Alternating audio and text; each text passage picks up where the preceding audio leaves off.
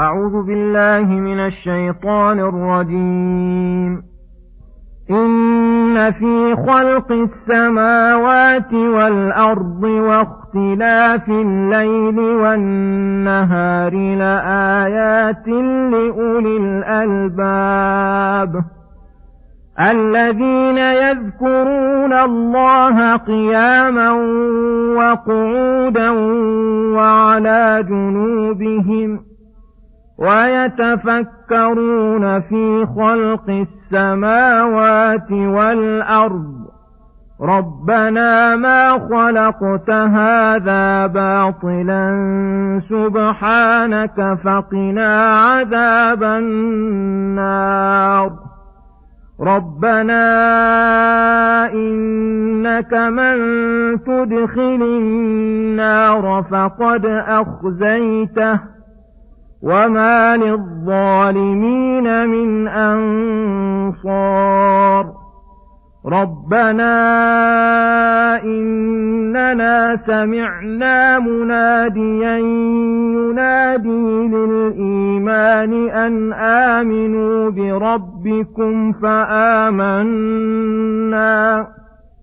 ربنا فاغفر لنا ذنوبنا وكفر عنا سيئاتنا وتوفنا مع الأبرار.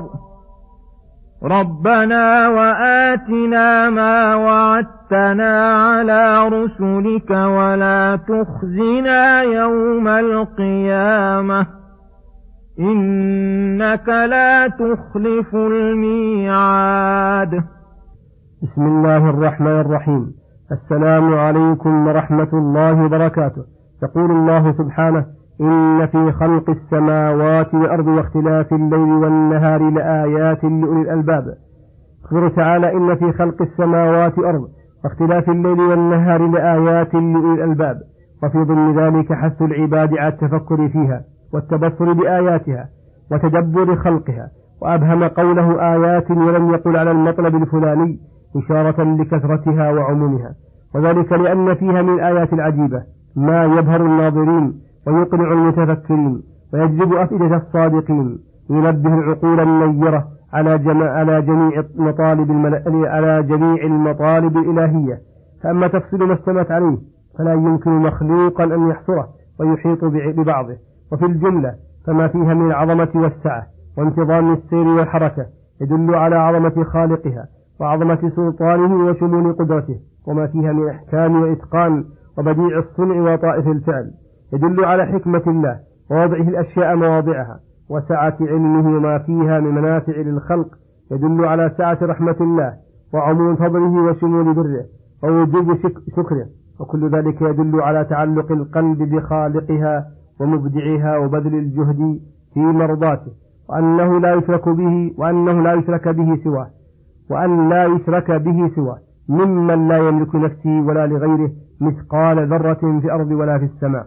وخص الله بالآيات أولي الألباب وهم أهل العقول لأنهم هم المنتفعون بها الناظرون إليها بعقولهم لا بأبصارهم.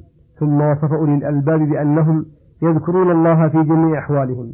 قياما وقعودا وعلى جنوبهم وهذا يشمل جميع أنواع الذكر بالقول والقلب ويدخل في ذلك الصلاة قائمة فإن لم يستطع فقاعدا فإن لم يستطع فعلى جنب وأنهم يتفكرون في خلق السماوات والأرض أي ليستدلوا بها على المقصود منها. ودل هذا على أن التفكر عبادة من أصناف عبادة من صفات أولياء الله العارفين. إذا تفكروا بها عرفوا أن الله لم يخلقها عبثا فيقولون ربنا ما خلقت هذا باطلا سبحانك. عن كل ما لا يليق بجلالك بالحق وللحق بل خلقتها مستمية على الحق. فقنا عذاب النار لأن تعصمنا من السيئات وتوفقنا للأعمال الصالحات. لننال بذلك النجاة من النار. ويتضمن ذلك سؤال الجنة لأنهم إذا وقاهم الله عذاب النار حصلت لهم الجنة. ولكن لما قام الخوف بقلوبهم دعوا الله بأهم الأمور عندهم. ربنا إنك من تدخل النار فقد أخزيته أي لحصول على السخط من الله ومن ملائكته وأوليائه ووقوع الفضيحة التي لا نجاة منها ولا منقذ منها. ولهذا قال وما للظالمين من أنصار ينقذونهم من عذابه وفيه دلالة على أنهم دخلوها بظلمهم. ربنا إننا سمعنا مناديا ينادي للإيمان وهو محمد صلى الله عليه وسلم يدعو الناس إليه ويرغبهم فيه في أصوله وفروعه فآمنا أي أجبناه مبادرة وسارعنا إليه وفي هذا إخبار منهم بمنة الله عليهم وتبجح بنعمته وتوسل إليه بذلك أن يغفر ذنوبهم ويكفر سيئاتهم لأن الحسنات يذهبن السيئات والذي من عليهم بالإيمان يمن عليهم بالأمان التام.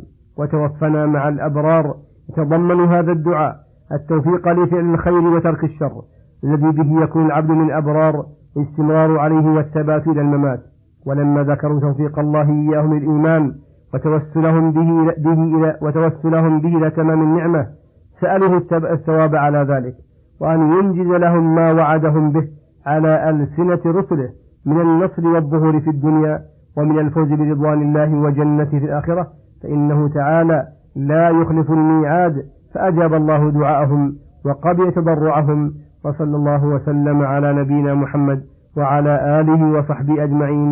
وإلى الحلقة القادمة غدا إن شاء الله. والسلام عليكم ورحمة الله وبركاته.